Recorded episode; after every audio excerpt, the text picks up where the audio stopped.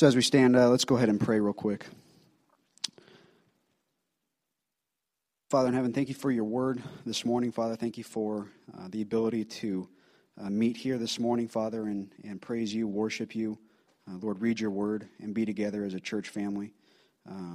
Lord, I personally am thankful to be here this morning, albeit short. But Father, thank you for this congregation, the love for the Lord that they have. Father, I pray that you continue to grow our hearts and our love for you and our love for your word, Lord. We thank you. We pray this in Jesus' name. Amen.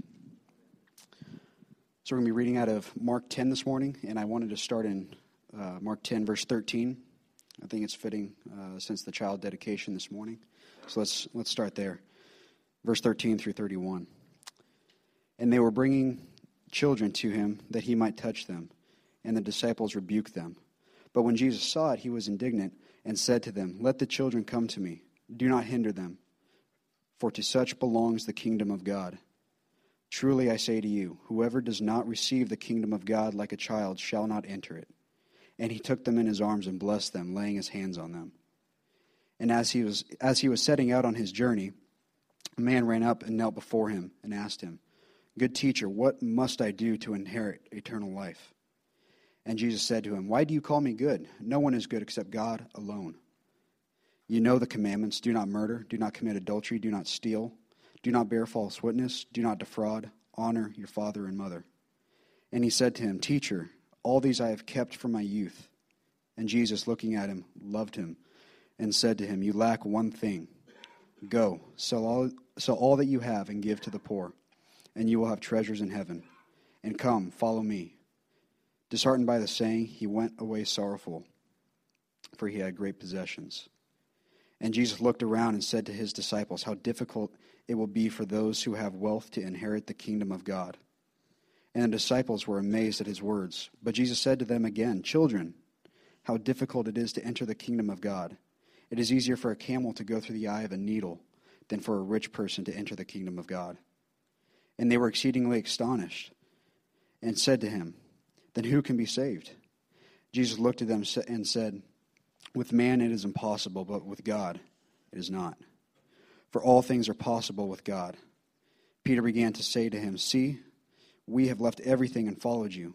Jesus said, "Truly I say to you, there is no one who has left house or brothers or sisters or mother or father or children or lands for my sake and for the gospel, who will not receive 100-fold now in this time houses and brothers and sisters and mothers and children and lands, with persecutions, and in the age to come, eternal life. But many who are first will be last, and the last first." This is the word of the Lord.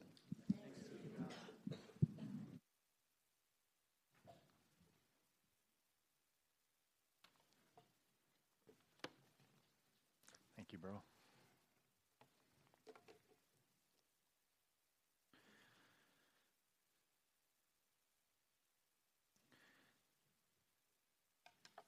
The passage that was just read, I want to suggest, is relevant to everyone in this room for at least two reasons.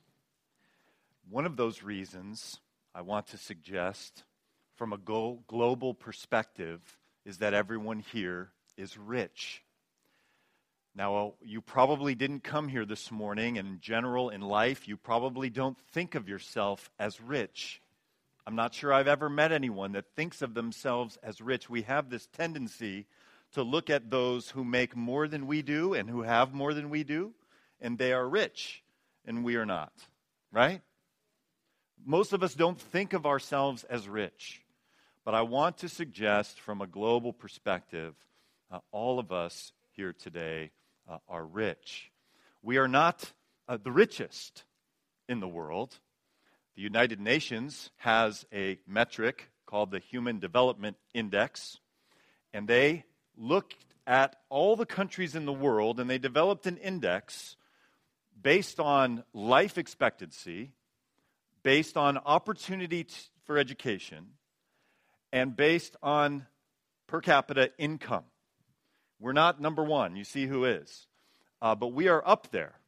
I'm just going to bounce through these really quickly here to give us a perspective of where we are in this world. These are the top countries in the world according to the United Nations Human Development Index. And we fall in around number 10. I am intentionally starting this way to try and give us a perspective that we generally don't have. Now, income, individual income for a working person is just one component of this. Opportunity for education and a long life or health is another part of it. But if we just focus on the financial aspect here, this is a rough figure. The average full-time person in the United States in a year makes about $41,520.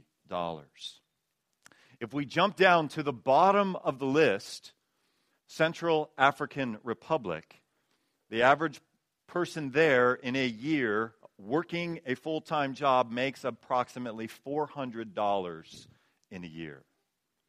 So here's where I'm going with this perspective. Many of us tend to think because we have worked hard or we've gone to school or we've done such and such, we now have this particular wealth. I want to suggest a different perspective, that it is simply the providence of God that you and I were born and have lived here and not in the Central African Republic. People that were born there and have worked hard, like maybe you and I have in life, if that's your situation, they do not have what we have. So I am saying today's passage is relevant to everyone. We're going to go through this passage verse by verse in a moment. This passage is relevant to everyone in this room. There might be an exception here, but I want to say on a global scale, and our God is a global God. He's not an American God or a Central African American Republic God. He is the God of the universe. He is God of this planet. And I want to suggest that probably everyone in here on a global scale is rich. So this passage is exceedingly relevant to us for that reason. But very briefly, one other reason that this passage is relevant to us today, we're going to see Jesus doing something very specific with this rich man in today's passage, but there is also something more broad and something bigger that Jesus is doing. He is wanting to identify the reality that is common in our lives, that we often, especially highly ethical people, we often have substitutes for God in our lives that we are completely unaware of. We have things in our lives that function like God, and on a deeper level, what this passage is about, in addition to dealing with wealth, this passage is dealing with us identifying what it is that we worship. Because highly ethical people, on a level that they often do not have any self-awareness about, are actually worshiping something other than the God that they profess to worship. That is the situation in today's passage. That is the situation in many of our lives. It's graduation season. How many of you have been to graduations recently? Been to some? I know some were at parties yesterday.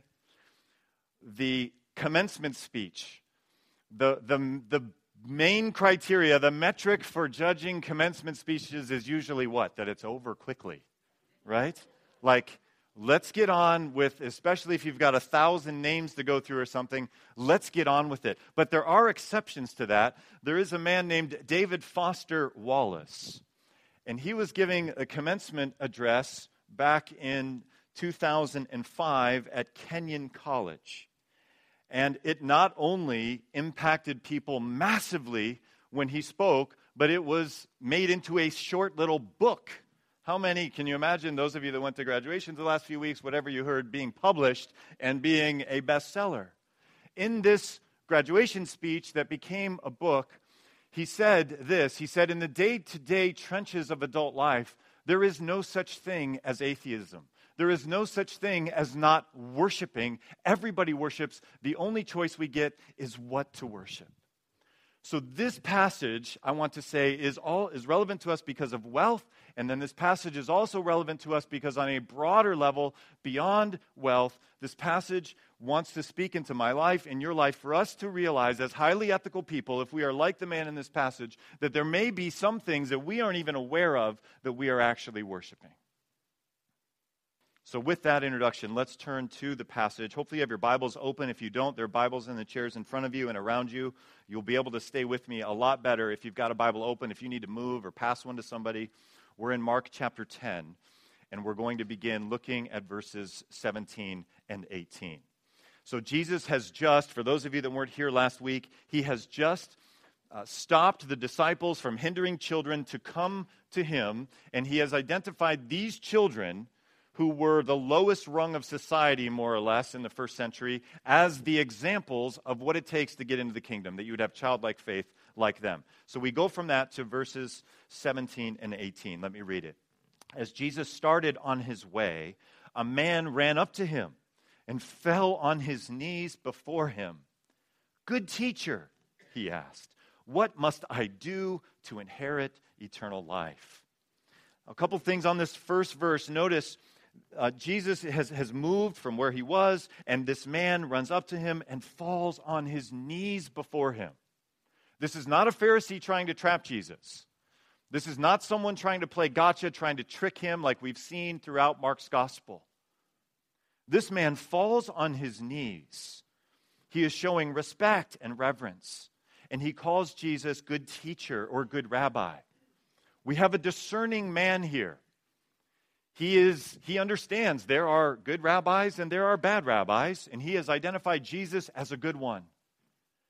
And he shows him this respect. He falls on his knees. He calls him good teacher. And then he says, "What must I do to inherit eternal life?" Notice, I've got circled in my Bible, "I do." Notice, what must I do? There is a works mentality, a merit mentality already right here in this question. There is debate in the first century in Jewish circles about what we have to do to be saved. How do we inherit the kingdom? Jesus has just described this using little children, but here this man wasn't there, and he comes and says, "What do I need to do?"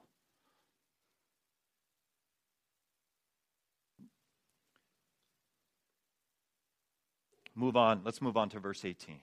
What do I need to do to inherit eternal life? Look at Jesus' response.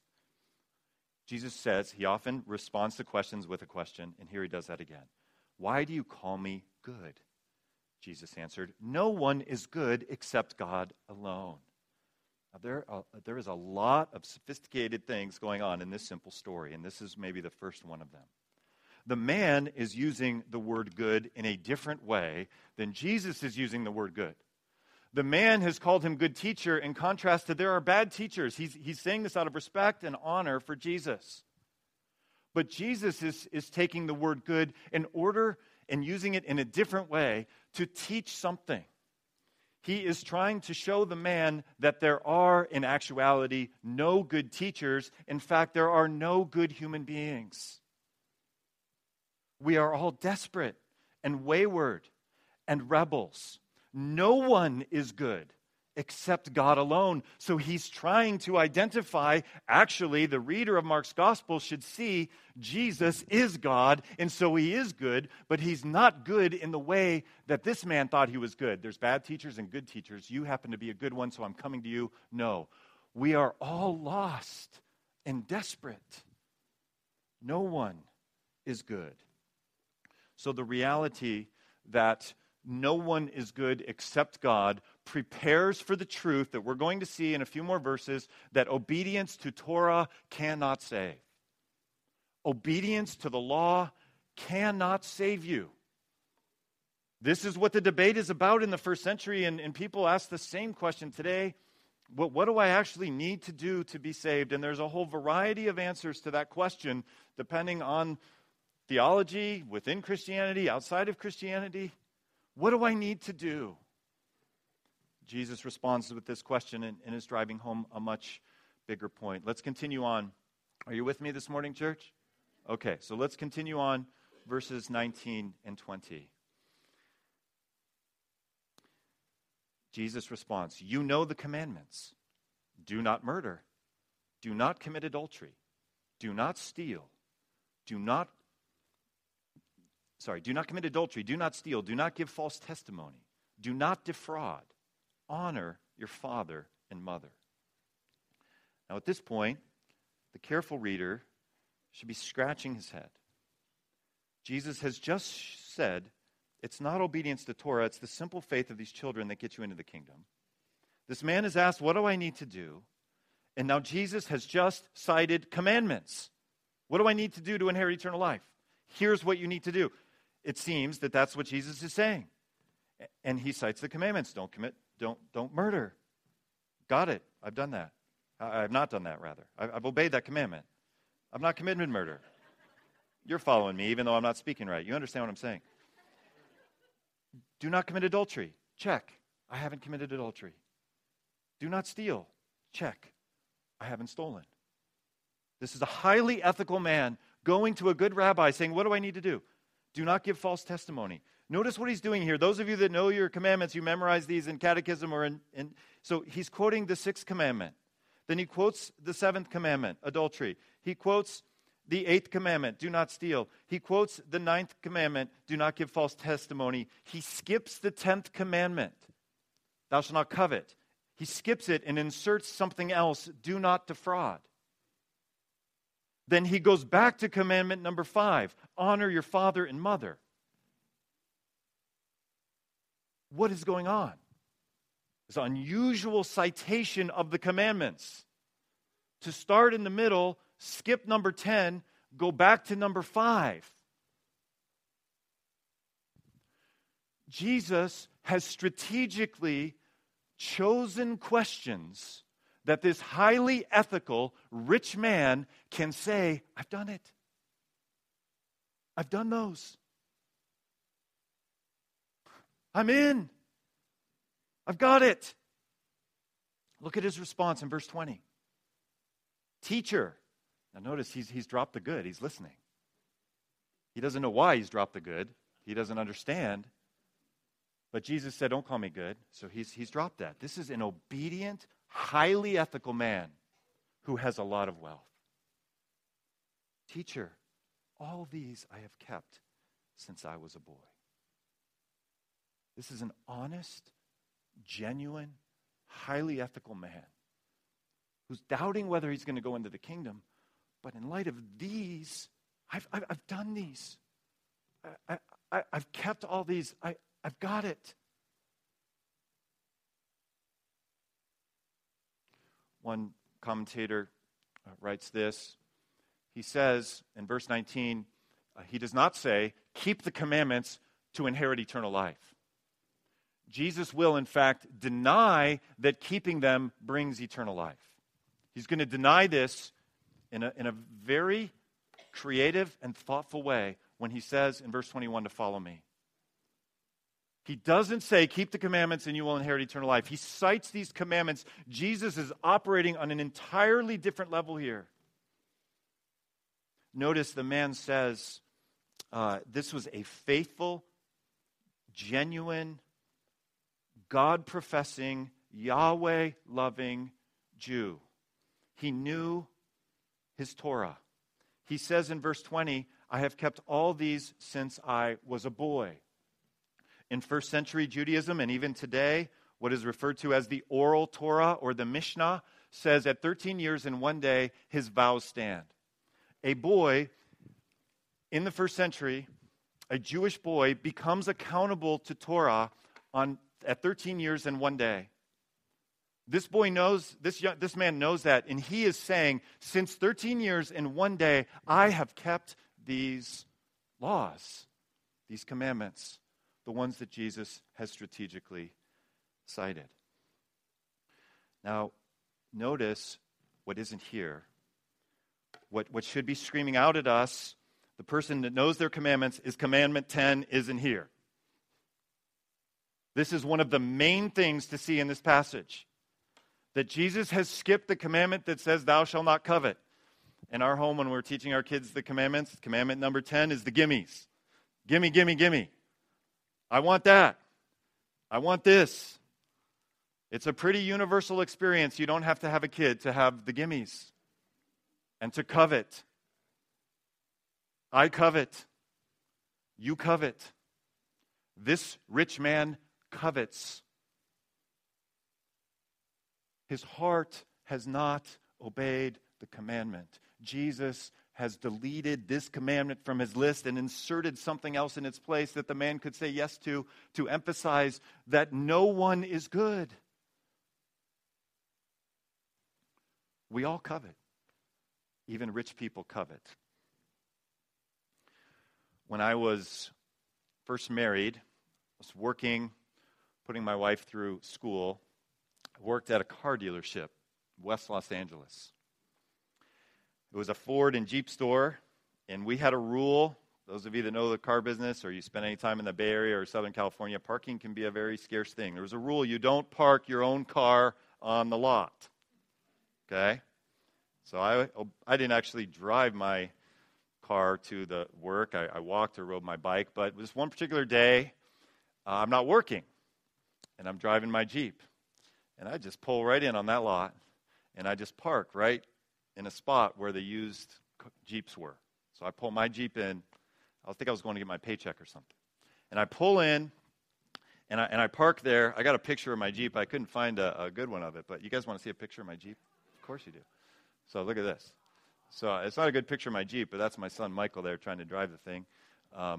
But this is before this photo was taken. I pull this old 1981 CJ8 into this Jeep dealership in West Los Angeles where I work. I'm not working. I'm running to get my paycheck. And I will never forget the general sales manager tracking me down. And he says, and he was from London, and he had this accent. So I will never forget what he said to me. He's like, "You get that thing off the lot." And I'm like, "What's going on?" Well, we had an absentee owner. It was never at the place, but guess what? The owner of the dealership was there that day. And guess whose Jeep he's looking at? This is a millionaire guy, place in Malibu, owns all kinds of things, and he is checking out my Jeep. My 1981 CJ, I think, for his ranch, and my sales manager is having a fit that I parked on the parking lot. I am saying all this to say that all of us covet. We all covet. And Jesus has omitted that commandment for us, the reader of Mark's gospel, and for this man to see that he has not kept all the commandments since his youth. Jesus' unusual pattern of commandment citation highlights the self-seduction of highly ethical people. We can live as though we are worshiping God, but we are actually coveting or living for something else. That is the situation of the man in today's passage. We're through verse 20. Let's come back to our text here and pick it up in verse 21. I just love Jesus in verse 21. This is a man who is self-seduced, who is unaware of the depth of his sin. He professes faith in God. He's highly ethical. And Jesus says in verse 21, he looks at him. Mark just summarizes it. Jesus looked at him and loved him. Loved him. This is the response, if we are like Christ, that we are to have both to ourselves as sinners and to others as sinners, to love sinners, to love confused people. People who look highly ethical and well-to-do but are lost. Jesus loves him in verse 21. And so, Jesus speaks. "One thing you lack. Go, sell everything you have and give to the poor, and you will have treasure in heaven. Then come and follow me." One commentator writes this. He says one thing is lacking. When Jesus says that, he does not mean that the man's past obediences need the addition of one more thing, but that the man is lacking in the one and only thing necessary. Jesus upsets the notion that keeping the commandments brings eternal life. There is a radical change in God's kingdom with the coming of Christ and with his coming death and resurrection. And Jesus is doing away with this false theology of merit-based commandment keeping, earning our way to the kingdom. Another commentator writes this. He says, the specific form of the sacrifice Jesus demanded of this man is not to be regarded as a general prescription to be applied to all men. Now, I have to say this carefully, because the main thing that we should hear from today's passage is not this. This passage, as we continue on in it, is incredibly strong against rich people like us with lots of wealth. And that is the main thing that we should take away. But we shouldn't misunderstand this passage. This passage is not teaching that every follower of Christ has to sell every single thing they have and give that to the poor. This is what Jesus has called this man to. Jesus knows what the functional god or idol of this man is.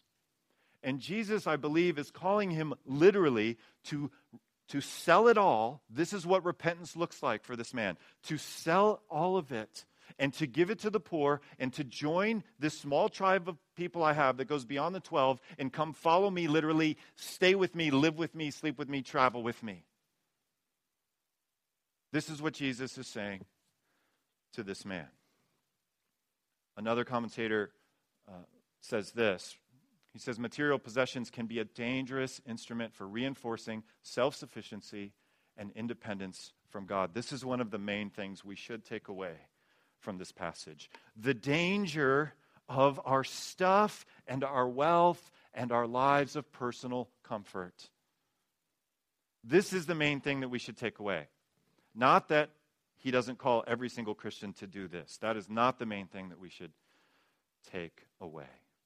The New Testament says, in case you're, is this really all in here? If you're like wondering, is this, if you're a Berean and you're wondering, does the scripture teach what he's saying it teaches here? If we look at the book of Galatians, it tells us what I'm saying, that this passage is saying in other words. For if a law had been given that was able to give life, then righteousness would certainly be by the law. But righteousness isn't by the law. That's what Jesus is trying to say here in a fascinating and creative and masterfully interpersonal way. Galatians 3 goes on, but the scripture has imprisoned everything under sin's power so that the promise by faith in Jesus Christ might be given to those who believe. So what is going on in our passage here is Jesus is saying, repent and believe. He is saying, go sell everything that you have. That's the repent part. And then come follow me. Follow me. Believe in me. Jesus is yet to die and be raised again. So this is the gospel thus far in Jesus' ministry. Come and follow me. I am the way and the truth and life. Repent and believe. That's what he's saying in verse 21. Jesus loves people by calling them to repent of their sins and to follow him. This is what he's saying. Back to the passage. We're going to go a few more verses here. 22 through 25. You still tracking with me? You awake? Do we need to do like stand up or something? No. Okay. So back to 22 through 25. The man's response is a tragic one. Jesus loves him. Jesus has invited him to repent and believe because of Jesus' omniscience and his incredibly interpersonal interaction.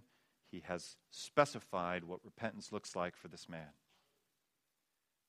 Verse 22, At this, the man's face fell. He went away sad because he had great wealth. man is choosing his wealth over the invitation to repent, to sell everything he has, to give to the poor, and to follow Jesus. It's tragic what happens in verse 22. And Mark's point for the reader of the gospel is to make sure that this doesn't happen to you. Are you aware? Whether it's money and material possessions as your idol, or is it something else that is actually functioning as your God? Everybody worships something.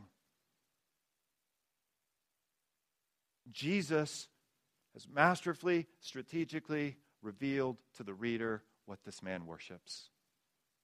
What did he look like? He looked a lot like me. Wealthy, highly ethical, above reproach, checks off most of the commandments. That's what this guy looked like. But his heart is far from Jesus and the kingdom.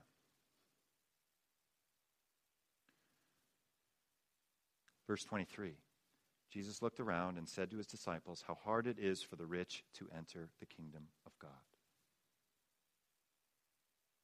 This is what should land on us today. We are rich.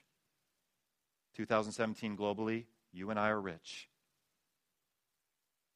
It is hard for us to enter the kingdom of God. Verse 24, the disciples were amazed at his words. But Jesus said again, children, how hard it is to enter the kingdom of God. He just turns up the volume here. Verse 25, it is easier for a camel to go through the eye of a needle than for a rich man to enter the kingdom of God.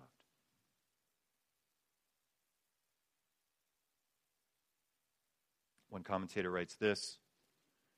He says, since a camel cannot go through a needle's eye, but it is easier for a rich person to enter God's kingdom. With humorously ironic hyperbole, the entrance of a rich person into the kingdom turns out to be not nearly impossible, not even fully impossible, but more than impossible.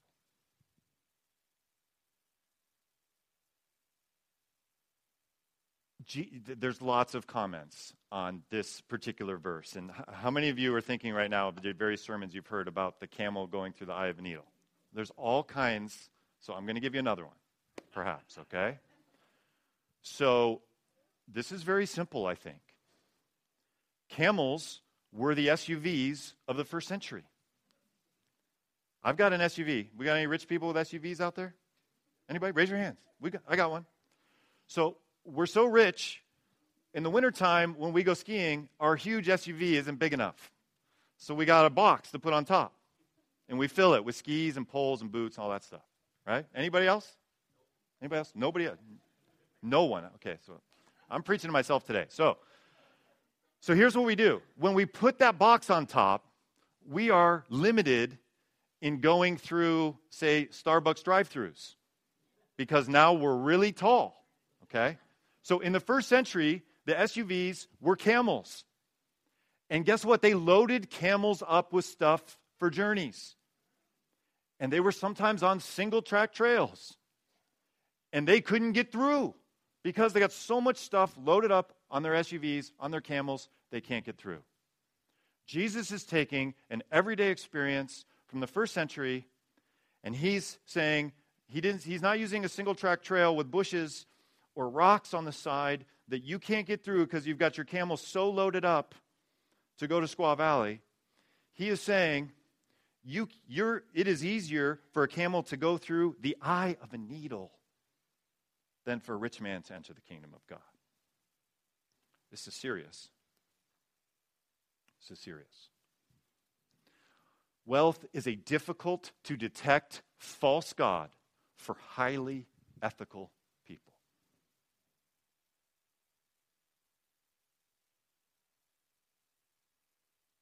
This is what he wants us to take home.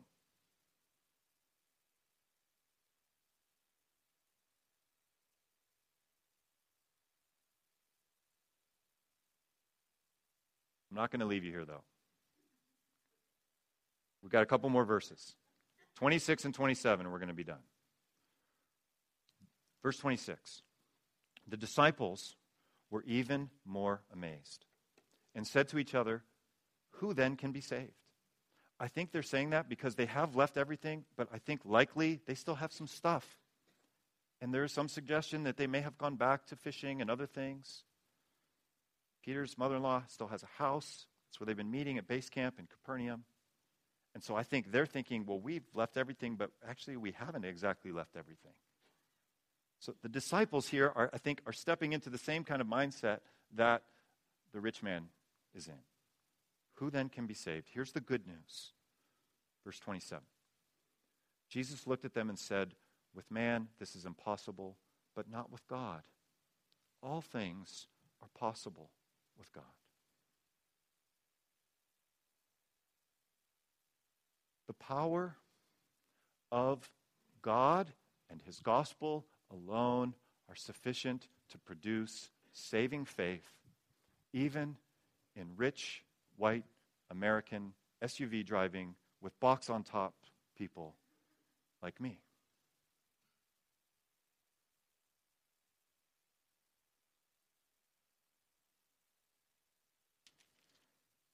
So I think the last thing I want to say, preaching to myself, since no one else has a big SUV with box on top, goes. Right. I think the last thing I want to say today is, we want to, when we read a passage like this, we want to read it in context. We want Scripture to interpret Scripture. So one question I think is good for us to ask is, do we see rich people following Jesus in the New Testament? We see one here who is not. And the answer is we do. Perhaps the one that comes to my mind first and foremost is Joseph of Arimathea, a rich man who loves Jesus. But what is Joseph of Arimathea known for? What's he known for? Giving his tomb. Something only a rich person would have. He's not known for his SUV. He's not known for his fancy house. He's not known for his vacation home in Tahoe or at the beach. He is known for being generous with what he has.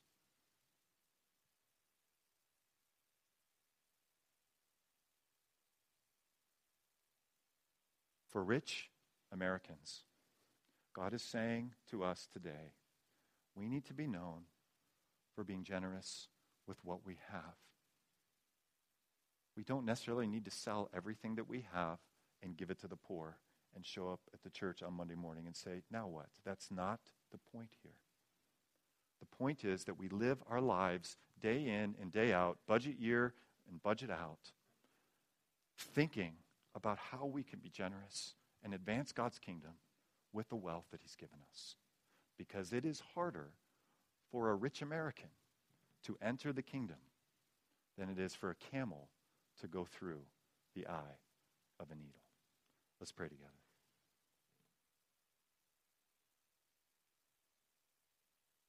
Father in heaven, Lord, your word is convicting. But we are thankful for it.